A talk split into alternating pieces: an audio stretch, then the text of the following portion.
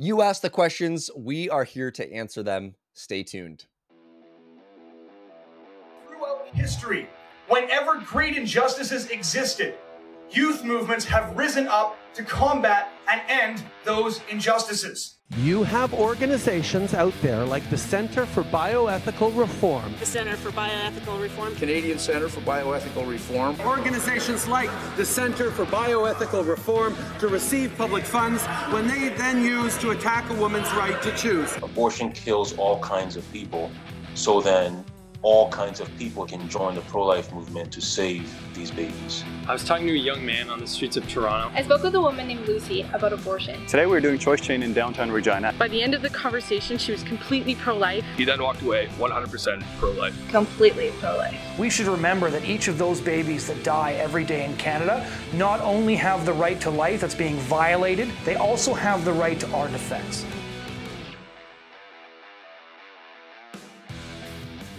Hello, everyone, and welcome back to the Pro Life Guys podcast. Thank you so much for tuning in once again. My name is Pieter Boss. I am the host of the program, and with me again on the other side of the call is my good and wonderful friend and co host, Cameron Cote. How are you, sir? I am doing very well. We are well into our COVID friendly um, internship right now. The interns are, are rocking and rolling. They have got ton of testimonies already, which is super encouraging. They've had one full week of activism. They're starting their second week of activism right now. Life is good out here in Calgary. How are you, sir? Doing really well. Our internship in the greater Toronto area has started as well. Um, and we're on the streets. We're not having conversations uh, at the time of recording, but we are going door to door dropping off literature just to make sure that we don't have uh, any sort of interaction with people because there still are a lot of restrictions happening in Ontario. But thank the Lord, the internship is going, and uh, it's going in by in Calgary by, by, you guys. It's going in the greater Greater Toronto area by us, uh, and so I'm super thankful about that. For those of you who are new to the show, who are we? We are two guys who are passionate about ending the killing of preborn children in Canada.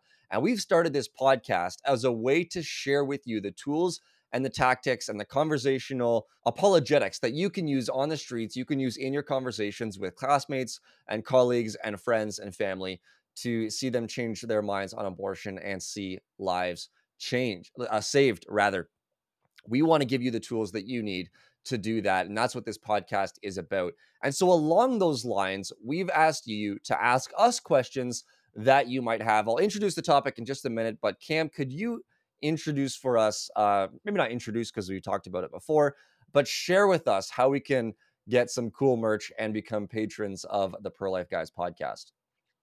Absolutely. So we we as a podcast, we have this Patreon page, patreon.com slash pro life guys, and that's where you can be financial partners with the program. Not only does that give you the wonderful opportunity to help um, expand the reach of this podcast so that more and more people can come in contact with this content so they too can become effective pro life ambassadors, changing minds, saving lives, and transforming our culture. But also, like you mentioned, Pieter, Pieter, um, you can get some pretty sweet swag. We've got a whole bunch of new stuff coming out in the next couple of weeks here. We're super excited about. Um, I'm going to drop the little hint that we got some t shirts coming out. We've got some bumper stickers and a bunch of other cool content that our buddy Matty Halleck and his contacts have put together. Um, and so you can um, be in touch for that. You can also get early access. You can get full video content, more and more stuff, exclusive content that we're going to be publishing here in the next couple weeks as well. We're going to be doing a relaunch of our Patreon content. And so you can sign up now. You can help us reach more and more people, and you can get some pretty cool stuff along the way. And so definitely check that out. again, patreon.com slash pro life guys. I'm excited about those Scott those Scotch glasses. Uh, they are super sharp, and uh, I'm looking forward to uh, enjoying a good Scotch with you, sir, with one of our Scotch glasses, the Pro Life Guys podcast Scotch glass. Anyway, um, so one of the things we want to do on the podcast is we want to anticipate what this is what we try to do anticipate what sort of conversations you're having on the topic of abortion what sort of abortion justifications you are hearing what sort of you know rhetoric perhaps you're hearing or euphemisms and what we want to do is share with you the best way that you can respond to those on the streets. So we want to anticipate some of the things that you're hearing most often and then respond so that you can be equipped to have those good conversations and so along those lines, we thought, you know what? we probably can't anticipate every conversation. We probably can't anticipate every question that you might have. So we put out a, a an option. I, I, can't remember what it's called on our story on Instagram, on Twitter as well, um, to give you an opportunity to ask us questions so that we can um, respond to them on the podcast. And this is what we're going to do now. So we have a, a number of really, really great questions from some of you. We want to thank you so much for asking those questions, and we're going to do our best right now to answer them in the best way possible. Some of them are apologetic focused, some of them are more you're just curious about us um, or, or curious about some of the experiences that we've had doing pro life work. So here we go, Cam. Uh, first question we have is from Allison. Allison, thank you so much. And the question is, what is your best street conversation?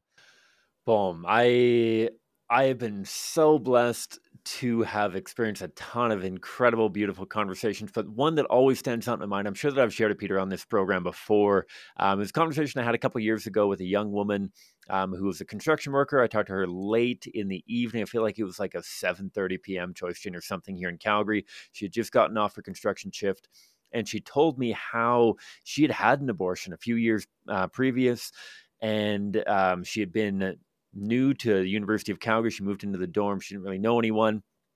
She become um, got drunk at a party and was sexually assaulted at this party, became pregnant, and was just so ashamed of herself, this small town girl who had come to the big city. And within the the first few months of her being there, she was pregnant.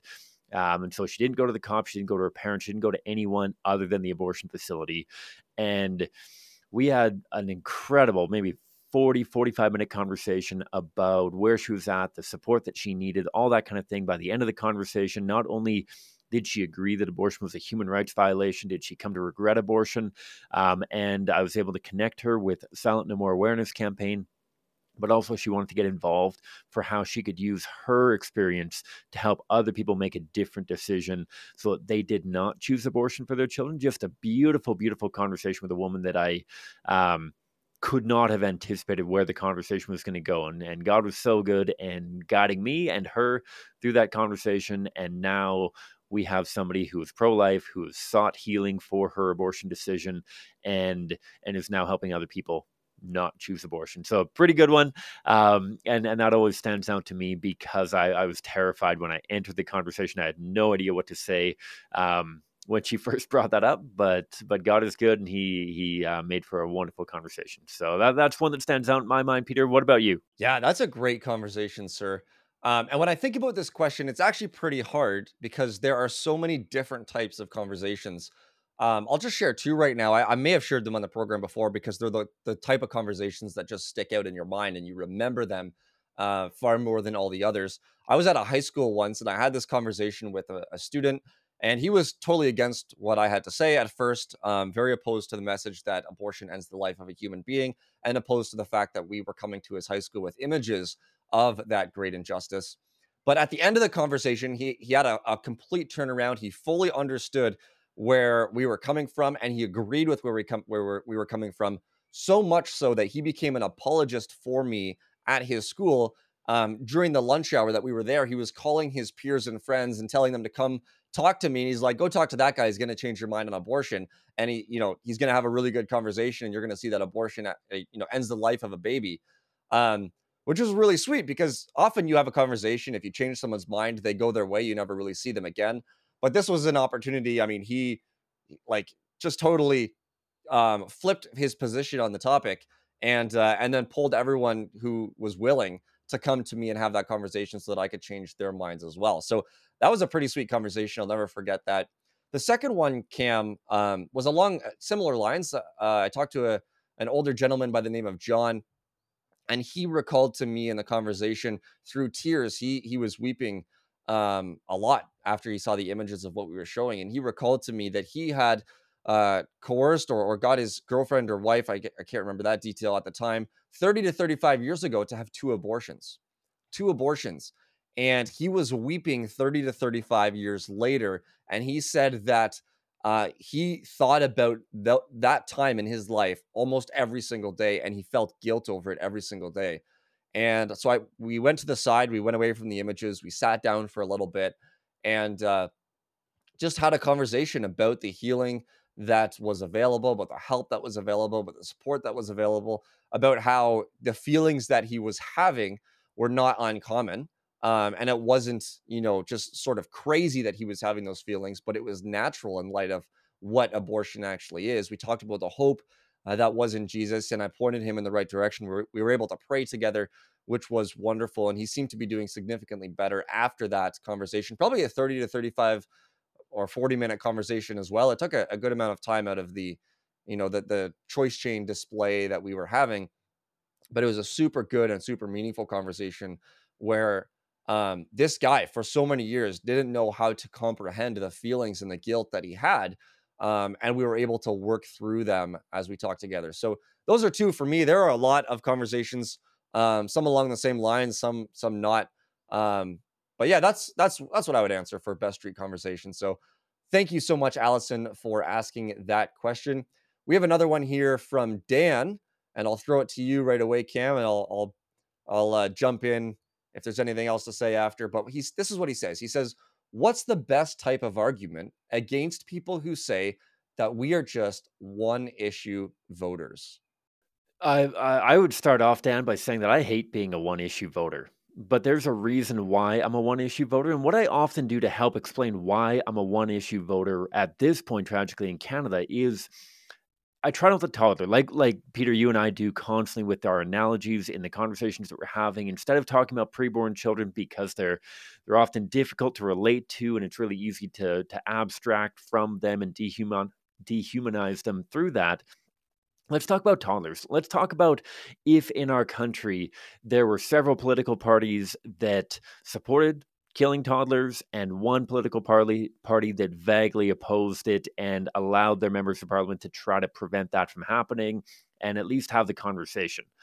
Would we ever accuse somebody by uh, of being a one issue voter when it came to whether or not we can directly and intentionally kill toddlers, largely with our tax money? Um, because they're not thinking about the economy or not thinking about the environment or not thinking about other things. I, I long for a day when I don't have to worry about abortion as being a, a ballot issue. I long for a day in which everybody in Canada recognizes that abortion is a, a human rights violation and we can start having more meaningful conversations about the economy and the environment and um, infrastructure and all, all sorts of other things but in reality, right now, we are dealing with one of the worst human rights violations in not only our nation's history, but in human history. And because of that, we have to stay laser focused on doing everything that we possibly can to protect those preborn children. Obviously, Pieter, you and I are doing as much educational work as we possibly can but there's a lot of really good political initiatives that are working towards nominating and electing better pro-life politicians, building up ground um, grassroots support for those politicians so that they can speak with confidence. I think that this is a tragic reality here in Canada. I know that it's it's a reality in other countries around the world, uh, most notably to the south of us, um, with a, a two party system largely that you might not agree with a ton of other content that's that's on um, a platform but when you look at something as um, heinous as killing the weakest, most vulnerable members of the human family, if ever you were going to be a one issue voter, I feel like this would be the time to be a one issue voter. I, I, guess. What do you What do you think? Anything you want to add? Yeah, no, I I completely agree with that. Um, and, and I know there's people who are against being a one issue voter in principle, but the question I have for people is, what is that one issue, right? Because um, I'm against being a one issue voter when it comes to something, you know, frivolous, perhaps. I'm not going to say something because everything's important to someone. Um, but but we could, you know, look at something frivolous and say, um, you know what, like I, I someone else would say, I'm not, that's not frivolous. I'm a one issue voter on that. And we're like, yeah, no, but that issue, you know, is not super important in light of some of the other, other issues that we're dealing with. And so, what is that one issue? That one issue that we're talking about today is abortion. And abortion is the direct and intentional killing of young human beings, right? Like Cam, uh, like you mentioned, Cam, with that analogy of trotting out the toddler and saying, "What if we're what if we're taking out, you know, grade two students across the country? Um, you know, would would anyone criticize you for being a one issue voter?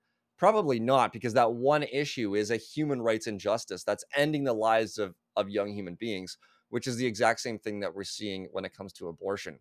And so, what's that one issue? That one issue is abortion. What is abortion? Abortion is the direct and intentional killing of human beings. And so, we have to be, as pro lifers who are committed to ending this injustice and fighting against it and saving as many preborn children as we can, we have to be committed to voting in that way as well, um, recognizing the priority of the issue of abortion. So that's where I would come, and, I would use the same analogy as you, Cam. I know you can throw in many different injustices in the sort of trot out the toddler um, category, and and you can use some analogies and, and some thought experiments as well. Uh, but trotting out the toddler as you did uh, was a great way to respond to that, to highlight what this one issue is and why it's important for us to prioritize it over so many of the other issues that we are facing, um, or just so many other things that that you know are discussed politically. So that's a great question. Thank you so much for that, Dan. I hope we answered that sufficiently for you. The next one I have here is from Aaliyah, and she writes, "What is what is one piece of advice you have for newbies in CCBR?" And along the same lines, um, I'm thinking not just perhaps newbies at CCBR, which is the organization we work for, the Canadian Center for Bioethical Reform, but also just newbies in the pro life movement newbies who are going out onto the streets for, for perhaps the first time, engaging in conversation for perhaps the first time. What are what is uh, some piece a, a piece of advice that we would give to people who are new to the movement? Cam, what's what's one that you would say to those who are new in this? And, you've worked with a lot of new people in the internships and training people across Western Canada. So what's that one piece of advice that you've given to people as they've sort of you know, anticipated that first moment stepping onto the streets and challenging the culture with the truth about abortion.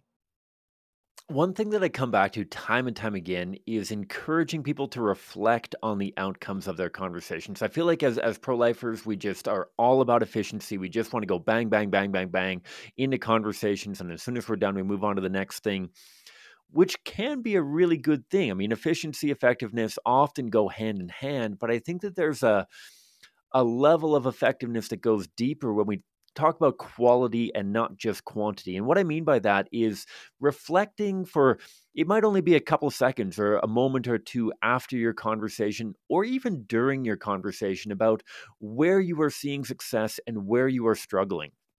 I often talk with new volunteers, and the way that I present pro life apologetics in the workshops that I'm doing now is really laying out a roadmap for your conversation. How you generally start by bridging the gap with people, talking through the common ground analogy question, um, and then pivoting over to the humanity of the preborn, the human rights argument that we've talked about several times, Pieter, and then, if necessary, talking about the the personhood concept of human plus X and how age based discrimination is not better than any other kind of discrimination. If you take a moment or two after each conversation in particular and say, where did I get hung up? Where did I see success? Where did I see difficulty in my conversation? And if you realize, you know what, I keep getting stuck at the humanity of the preborn because I, I keep forgetting to talk about the human rights argument. Or, you know, I, I'm a master of the human rights argument. Once I get to the humanity of the preborn, it, it's shooting fish in a barrel but I have a hard time getting there because I'm struggling with bridging the gap.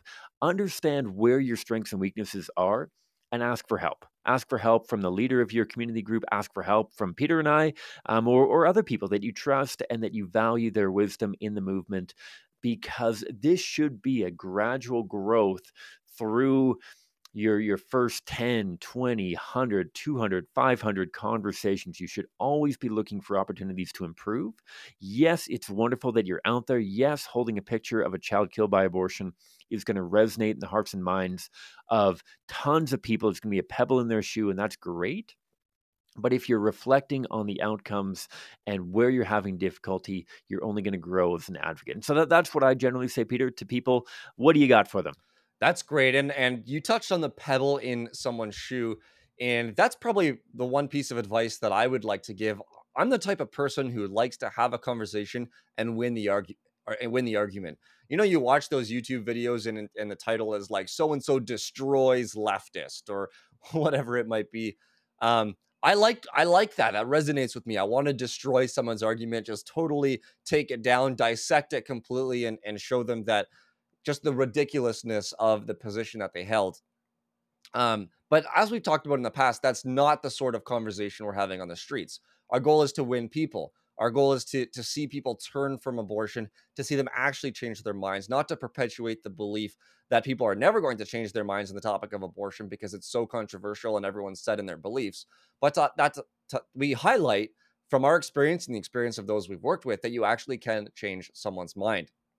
Now, on the topic of putting a pebble in someone's shoe, that's a an idea and a concept that Greg Koukl put forward in his book Tactics, which uh, he talks about just how to um, witness your your Christian faith to those around you. And the idea is that you're not just changing someone's mind, but you're challenging them in such a way that you've kind of like put a pebble in their shoe. You, you've given them a little bit of discomfort that they they have to deal with, they have to think about, they have to face, um, even after they leave the conversation. Now, some of the pebbles that we put in people's shoes could be the abortion victim photography that we show. It could be a question where we we trot out the toddler and kind of show the the similarities between the preborn children and the born and ask why there should be a difference. It, it could be the question, you know, don't you think that all humans should get human rights, and how can you how can you believe that um, and support abortion, which ends the lives of human beings? So we want to change someone's mind. We want every conversation to be 100% switch, 100% turn around. That person completely agrees with us. They're completely pro life now. They were totally pro choice and a pro abortion before. Now they're with us. But what you want to do is just take that pressure off of you as you go in conversations. Be faithful in, in those conversations. Be nice and kind and gentle within those conversations, knowing that so many people that we have conversations with are dealing with the trauma and the effects of abortion. And uh, and and ask those challenging questions. Reference the image that you're holding, that you're showing, and, and ask them what they think about abortion, and then leave the conversation in God's hands, as He often works in their mind once the conversation is over. Uh, we have stories where we've gone back to high schools, we've gone back to universities, had conversations with the same people we had weeks ago or months ago, only to find out that they changed their mind during that period, not in conversation with us, but because they left the conversation with that pebble in their shoe, that that challenging question the image of what abortion was, the kindness that the pro lifer uh, showed to them, and over time they changed their position because they couldn't they couldn't see that image and see what abortion was, and at the same time support abortion. And so they had to work through that. They had to work through that by themselves. Um, they had to work through that in their own mind. Um, and so take take away the pressure of changing everyone's mind and go there uh, trying to put a pebble in someone's shoe and then leave the conversation in God's hands. So that's what I would have to say about that. Um, Cam, I don't know if you have anything else to add to that that that's come to your mind, or if I'm good to jump to the next question. No, let's hit the next one. Let's get through as many of these as we can here.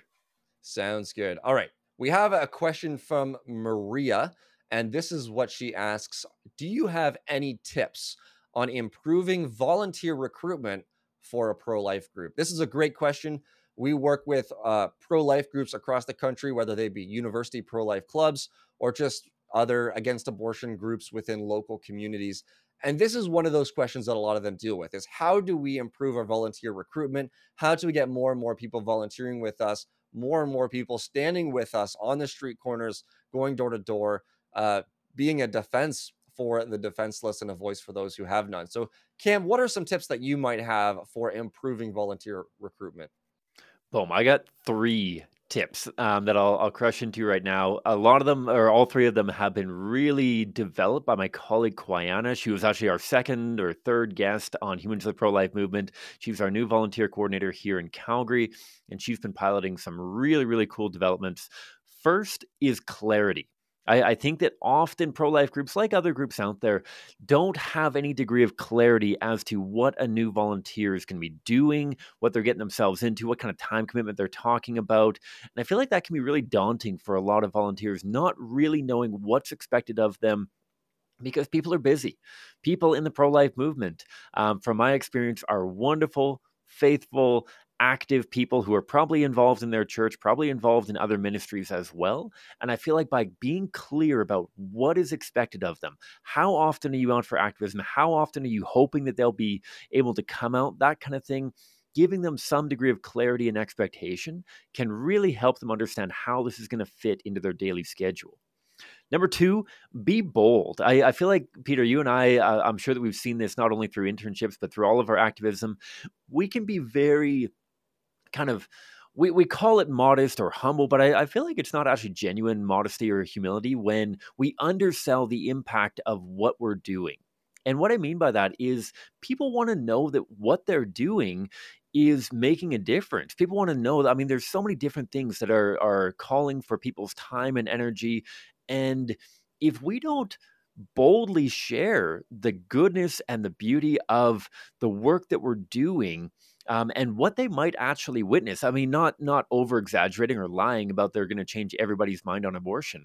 But if, if you put pro life outreach side by side with another noble and good ministry, like a soup kitchen sort of thing, if you if you volunteer for an hour at a soup kitchen, you might feed 50 people.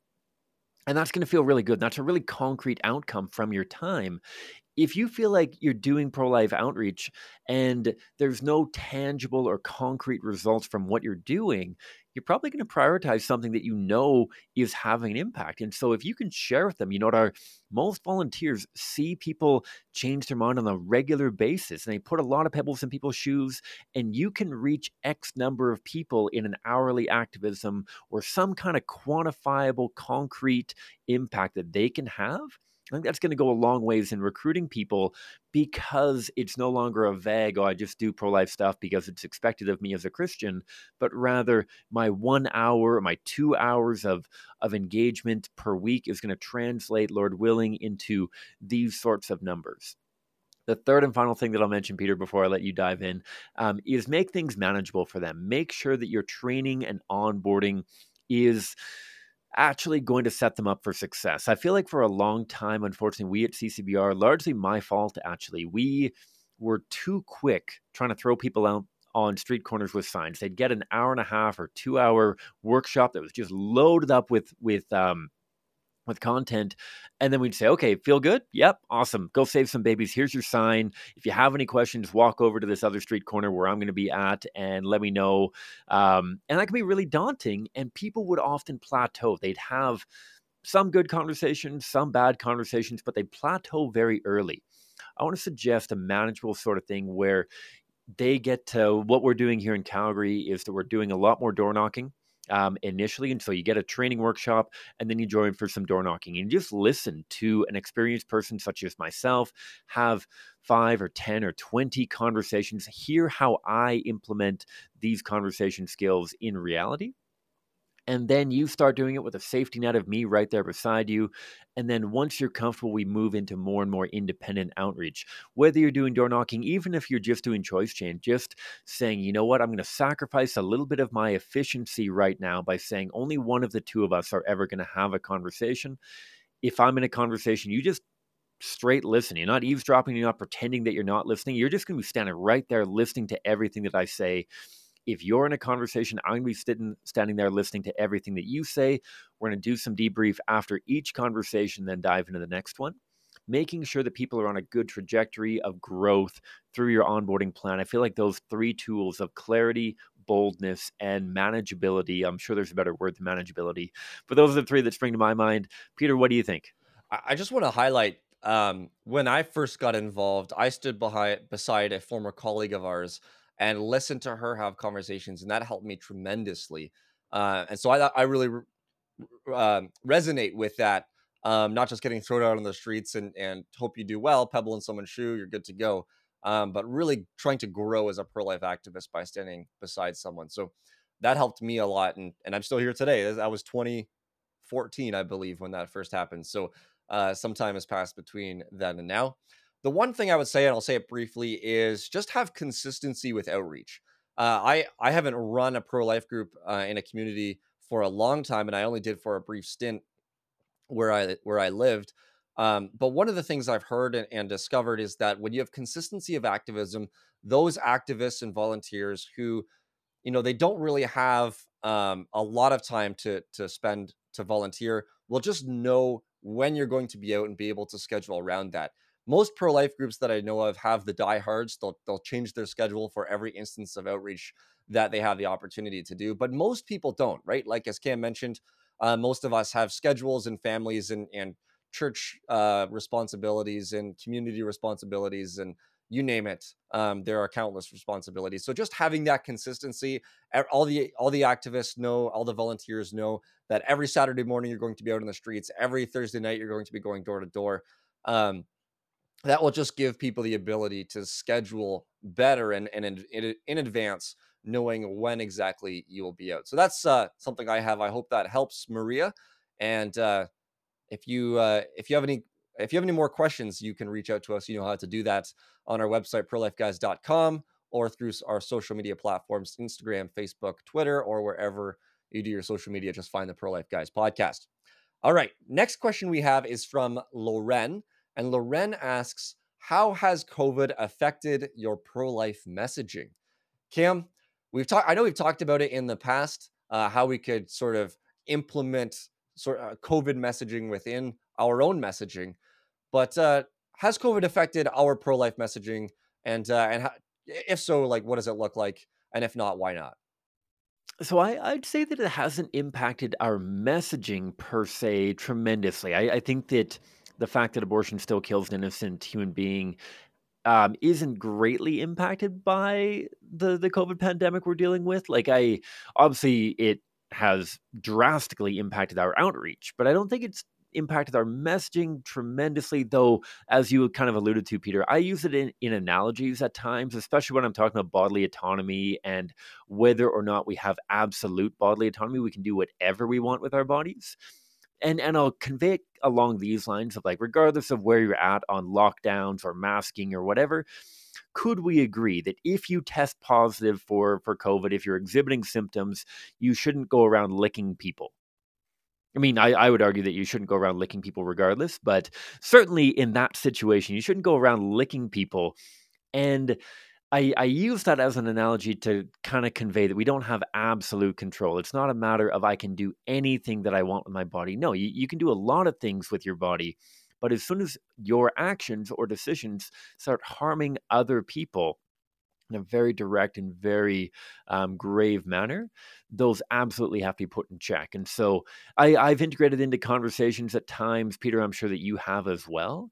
But yeah, I can't say that it's drastically impacted our our overall message, though it has uh, again like really shifted our, our focus. Obviously we we launched this podcast and um, we've been trying to equip more and more people via virtual webinars and, and workshops and all that kind of stuff but any any other ways pieter that, that you're finding that you're kind of changing the way you have conversations based on the the covid situation we're dealing with I, would say something very similar probably it hasn't changed the messaging but it has sort of given me an analogy to use in conversations um, and that's something I try to do when there's when there's a, an event happening, a current event, wherever it might be that that's well known and people have some sort of passion for. Uh, try to use that uh, event from time to time. Not all the time. I don't think it's it's always wise to compare every single injustice to abortion and say we, you know, we, you, you should actually care about abortion more than you care about this other injustice that's happening. Um, you know, we ought to care about injustices that are happening. But COVID is one of those examples that Everyone knows about it. Everyone hears about it on a daily basis. Most people at this point know someone who's had COVID, and, and everyone has an opinion on the restrictions that we are facing, whether you love them or hate them or think, uh, you know, they're justified in some limitation. What I've had, Cam, in conversation is um, when I sort of have an idea that the person in front of me might agree to some of the restrictions that we're dealing with. Um, I'll just ask them why they agree with those restrictions. And the answer usually is along the lines of what we're doing is we're limiting our own freedom so that others who are in a more vulnerable position won't, you know, get COVID as fast or um, will hopefully not get COVID as at all. And so it's a way for us to minimize their suffering and to protect them because they're in a vulnerable state. And so one of the principles that I can get from that is is just the understanding that they're willing to sacrifice at least in principle for others when others are in a more vulnerable position. And the same thing along the bodily autonomy line. So if we're going to do that for vulnerable people who are born, why should we not do that for vulnerable people who are not yet born but living just as much?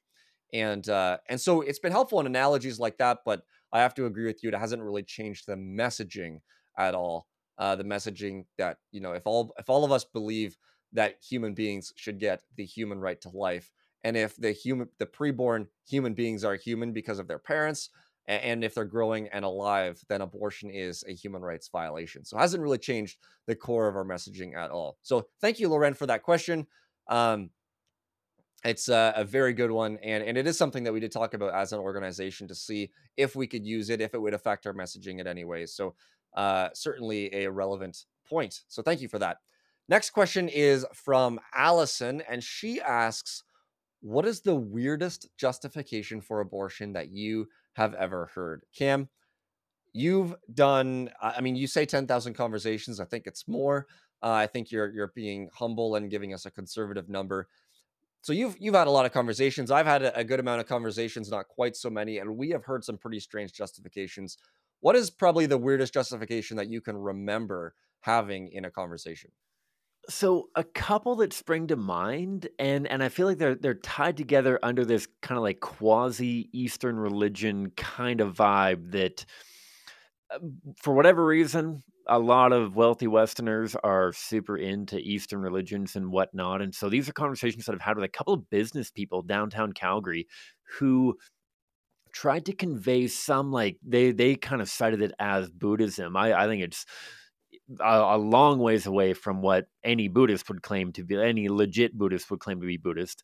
Um, but but this idea of like, oh well, we're all one in the universe. It's just one big life force. Therefore, the the force that is compelling me to have an abortion is just like it's out of my hands. It's just some kind of pantheism life force that is acting through me towards another part of itself. If we're all connected, if we're all part of the same single life force, then this is one life force chopping off a part of itself, kind of thing. It's kind of like the life force is clipping its fingernails, kind of thing.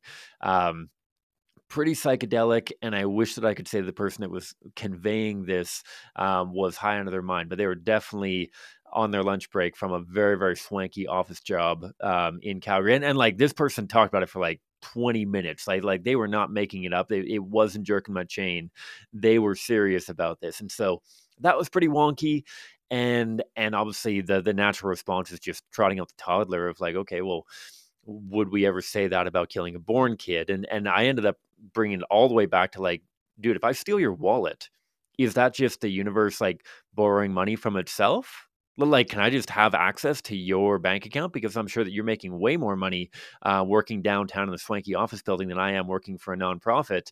Um, if we're all one let, us just join accounts sort of thing and and i can tap into whatever resources you've got. So that was kind of weird. I've also had a ton of people try to convey some quasi vibe of karma of like you know what? Just let the universe sort it all out. Um, if if if it was wrong, then like something bad will end up happening to me or this other person. I, I had one person literally say like, you know what, if, if abortion was the wrong decision, then like whatever, karma's gonna get me back, my dog's gonna get hit or something like that. And I was like, really? You're gonna say that karma isn't even like that's that's I don't believe in karma, obviously, but to say that karma is going to get you back by not actually getting you back, but by getting your dog back? Like like that's pretty out there sort of thing. Yeah if you kill your child then karma is going to get you back by killing your dog. No i i don't think that anyone who actually believes in karma thinks that that's how karma works let alone that's not how karma works because karma is not a thing. So I, I, find it fascinating people who try to cite this kind of quasi Eastern religion kind of stuff. Pieter, what do you think? What what kind of weird stuff have you heard in your in conversations that you've had and that kind of thing? The the one that really sticks out in my mind is a a young guy.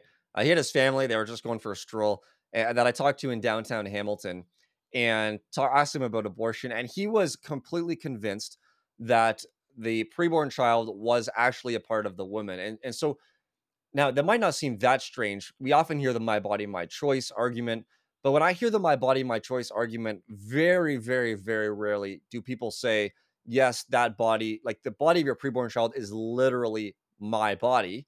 Um, it's more along the lines of like, you know, th- this this child is within me um, and be you know i have this ownership over this child that i'm allowed to do with it as i please because uh, my body is affected in such a significant way. I'm feeding this child and, and so on and so forth.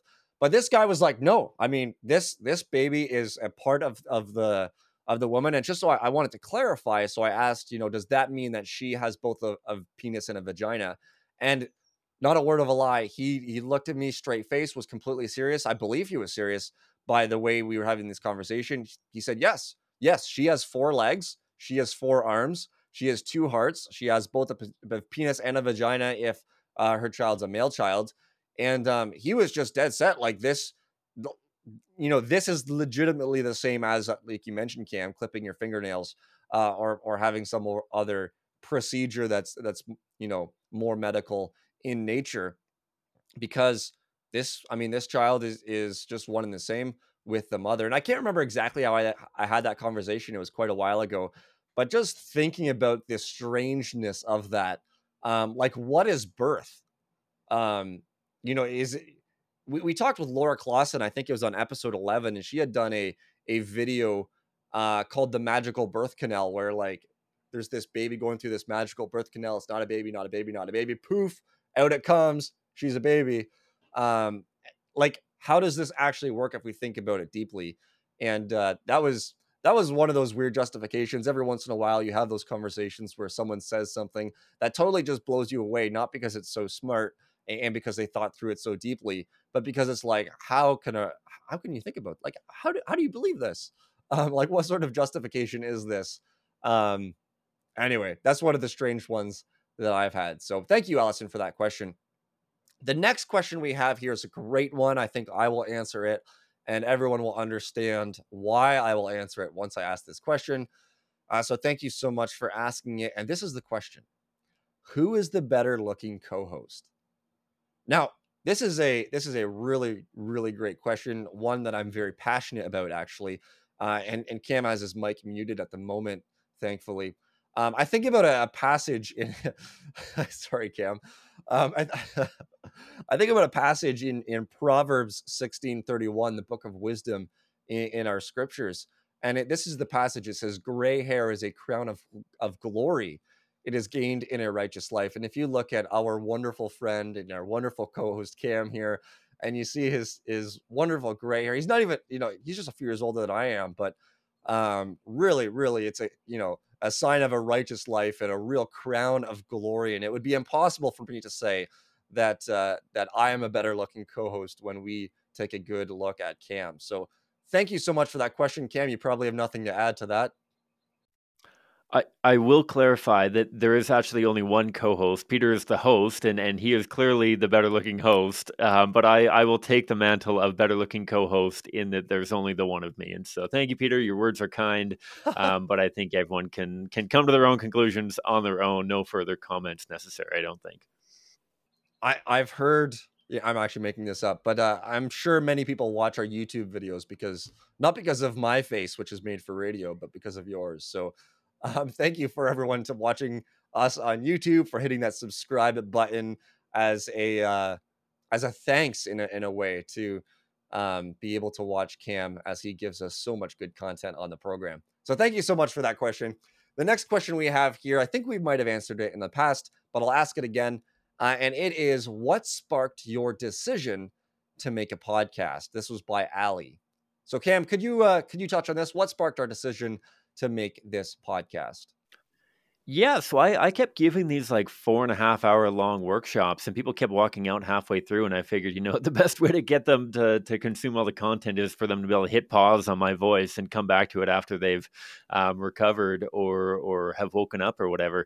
No, um, in all seriousness, Pieter, you and I started having conversations. Um, really at the beginning of the the pandemic, I guess. Uh, we we had been getting requests about more recorded content, more in depth content and whatnot for several years. Um, I'm sure far longer than that. But for the longest time, our, our focus was solely on street activism, or, or, very, very much the, the high priority was street activism. And so we hadn't really prioritized doing recorded content. And yet, um, with the pandemic, we realized that not only did we have an opportunity now to record a bunch of content that people could consume at their leisure, um, but also that there was a, a, desperate need for that, really, that. Um, that without our intern teams and volunteer teams across the country on street corners and on doorsteps, we were going to be missing a tremendous number of people um, because we could no longer reach them. And and with the financial strain and general um, insecurity and all that kind of stuff, we were anticipating a massive spike in um, abortions because of that fear from a lot of people. And so we figured that this might be a, a really good way to equip a, a whole new demographic of people with the tools that they need to have conversations with their friends and family members because they were still in close contact with them, but they were no longer at public universities or busy downtown corridors and that kind of thing. Um, and so I, I, joke about never having enough time to to get through everything. I'm sure people have witnessed that on the podcast, possibly even today. Uh, we like to ramble, myself especially, but believe it or not, there has been some degree of demand for this kind of content, and we thank each and every one of you, our listeners, for tuning in, um, especially our faithful listeners who have tuned in episode after episode. And so that that's what springs to my mind as to why we started this podcast. Pieter, I'm sure there there's things that you could add as well. Um, but maybe as you add that, I'll actually throw you a question for a change. Um, a question from Aaliyah. And so maybe you can tie in a little bit more thoughts on what got us going on the podcast, but then what are our plans for future work for the podcast? Uh, what are we working on? What's coming down the tube? What are we excited about? Hit us on both of those two angles.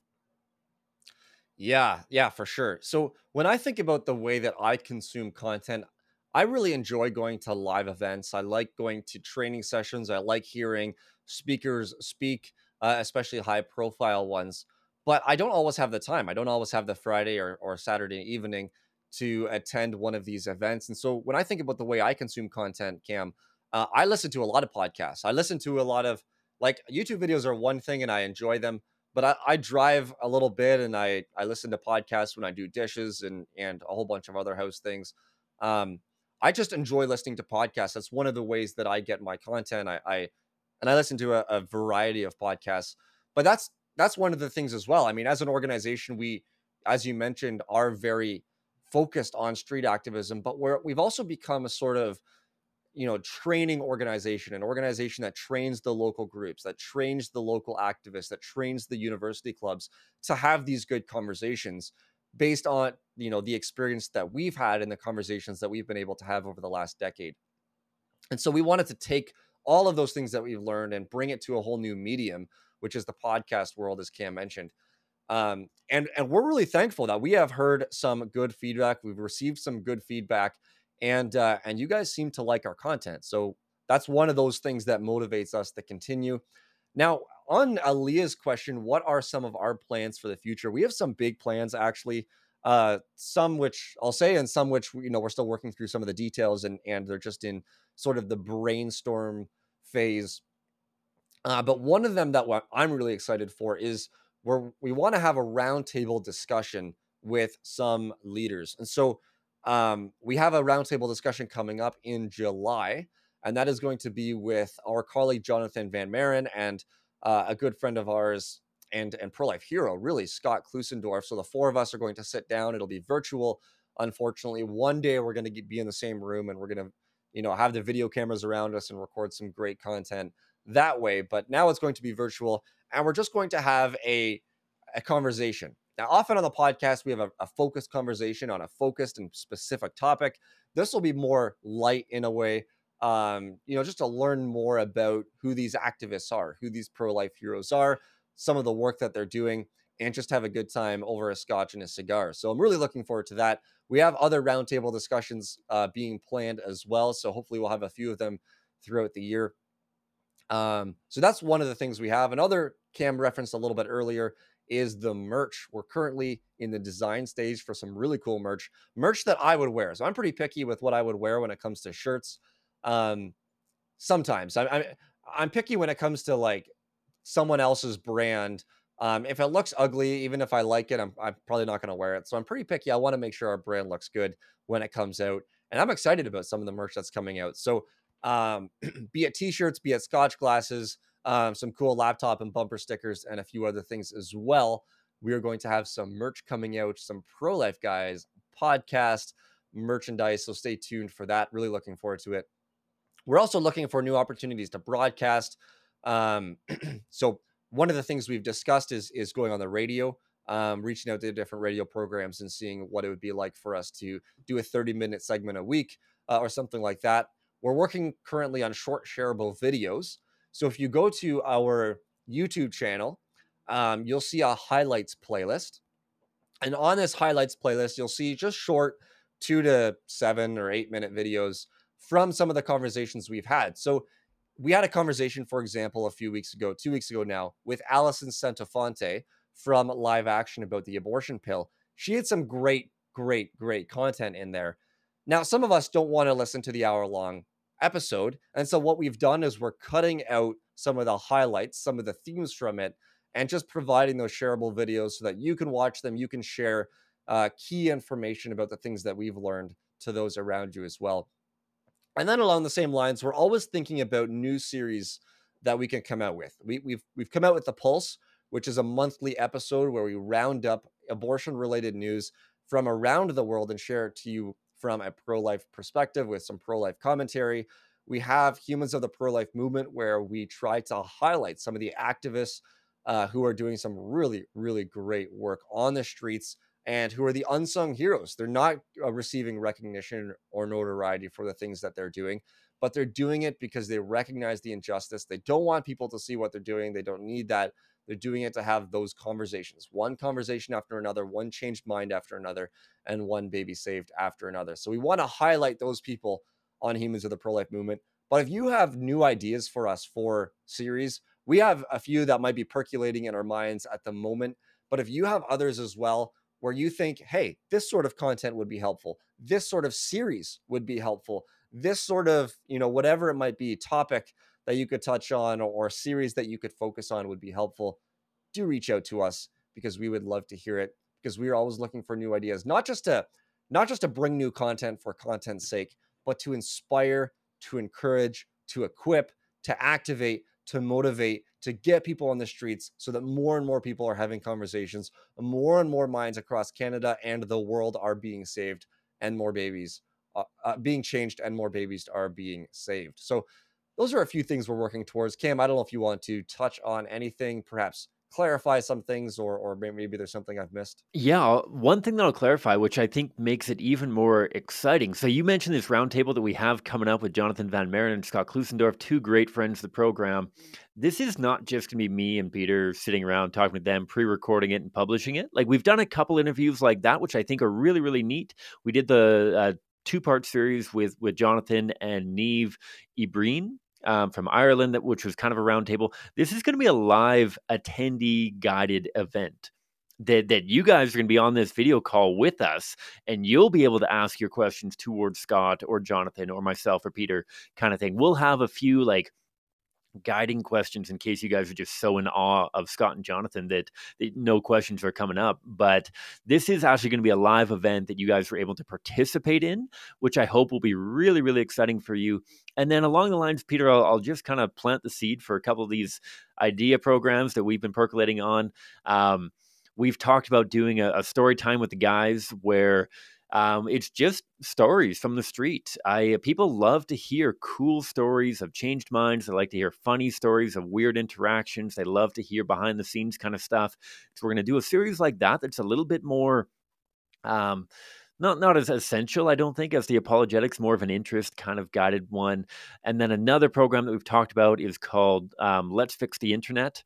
Um, there's a ton of nonsense that gets published on the internet day after day about misconceptions, misunderstandings, full blown lies, all sorts of things. We've done a few episodes like that on the on the show. Um, one of the recent episodes on Planned Parenthood's most common, uh, most viewed video on YouTube. But we'd love to do more short episode content, responding to different Twitter posts or Instagram content, things like that. We just kind of break it down. We fix the internet because there's a lot of problems, obviously, on the internet. So that it's a few of our ideas, um, but I definitely want to. I can't speak highly enough of of this roundtable coming up because you're going to get straight access to two of the coolest people that we've had the opportunity to work with. I know that I've read all of Scott Klusendorf's books. He's been a, a major influence in my life. and and I'm really excited not only for me to get to talk to him again, but for you guys to talk with him as well. And so those are the only two things that I'll add. Pieter, I think we got one more question here before we're going to wrap up. Um, yes, but yeah, that that's it for me. Okay, sweet. Yeah, no, I just looked at the time and we were close to the hour mark, so we have to wrap up. Um, and we will do this again because this is great. Anyway, one last question, and that is on the topic of overpopulation and how to answer that in a detailed way. Now, I love this question. Uh, it is actually a topic that we've touched on before, so I'm going to point you to the episode as episode nine with the title "Does Overpopulation Justify Abortion?" where we dive in deep to where the overpopulation argument came from, what it is, and how we can respond to that when we're in conversation. Cam, I don't know if you want to just give a brief synopsis of what we talked about on the episode. Um, but but if you want to check that episode out, Aaliyah, uh, that's where you can find a far more in-depth analysis on that argument. Uh, but Cam, just just give us a little bit of a uh, kind of a just a summary of how you would respond to that on the streets. Absolutely. Well, I mean, first of all, obviously, one, no, uh, overpopulation does not justify abortion. Two ways that you can you can kind of help them understand that. Sometimes they'll say uh, we need to prevent more people coming into the world. That's a conversation about the humanity of the preborn to demonstrate that they're already in the world. Pieter, you men- mentioned that uh, magical birth canal video abortion doesn't prevent somebody from entering into the world any more than um, slaughtering high school students prevents people from coming into the quote unquote real world. You're in the world already. You already exist after the moment of fertilization. This is not about preventing people from coming into the world. It's killing some of the weakest, most vulnerable people who are already in the world. Second thing that I'll mention I sometimes I spin it on people and say, okay, well, wouldn't it make the most socioeconomic sense if we were to kill the people who consume the most but produce the least. And and generally people nod along of like, yeah, we, we don't want freeloaders. We don't want people who are eating up all of these resources when other people who are working hard don't have the resources. And I say, okay, well, let's consider somebody in university or college. They are consuming an awful lot, whether on their parents' bill or whether on the state's bill, whether they're on student loans, whether they are simply benefiting from heavily subsidized education, which is available in Canada and around the world. Um, these people are consuming an awful lot. And at this point in their life, they are not producing very much at all. They are producing some very bad philosophical arguments. They're producing some very terrible Friday night parties and questionable music and all sorts of other decisions. Um, if we were going to kill anybody, wouldn't it make sense to kill those people? Obviously, I'm not advocating that we kill college students or university students or whatever, but I think that it puts in perspective why are we going to kill somebody who's very small, weak, vulnerable, really isn't consuming very much if we're not even willing to kill somebody who is very large, consuming an awful lot, and not producing anything? Um, this doesn't even go into whether it's the homeless, whether it's the unemployed, whether it's other people. I go straight for the jugular, go straight to college students because usually the people who are asking this question are themselves college students, and so um, I I'll go that direction, and um, it's not worth getting into a conversation as to how many people do we need to kill, how much um, population control do we need to do, um, because at the end of the day, that's not the question, right? This isn't about resource management or anything like that. It's about whether or not we view these humans as equal to ourselves, and so that's where I'd go, Pieter. Three things. No, it doesn't justify it. They're already in the world, and we don't kill people who consume a lot um, and produce very little, let alone those who consume basically nothing while not producing tremendous amount. We don't get human rights because of what we do or what we produce. We get human rights because we're human. The end. Bam. Yeah, no, that's that's great. Thank you, sir, for giving that. But from uh, a more in-depth uh, analysis and discussion on that, check out episode number nine does overpopulation justify abortion? Well, everyone, we are about to wrap up this episode. Thank you so much for your questions. And I just wanted to share, you know, a lot of these questions came from me sort of instigating it on on social media. But if you have any question that you are curious about about the pro life guys, about our experience, about how to answer different uh, you know justifications like this last one here, or about anything else, do not hesitate to reach out to us. You can do that by contacting us through the contact form on our website, www.prolifeguys.com. You can find the Pro Life Guys podcast on Facebook, Instagram, Twitter, Gab, MeWe, Uh, you can watch us on YouTube and leave us a comment. We check those as well.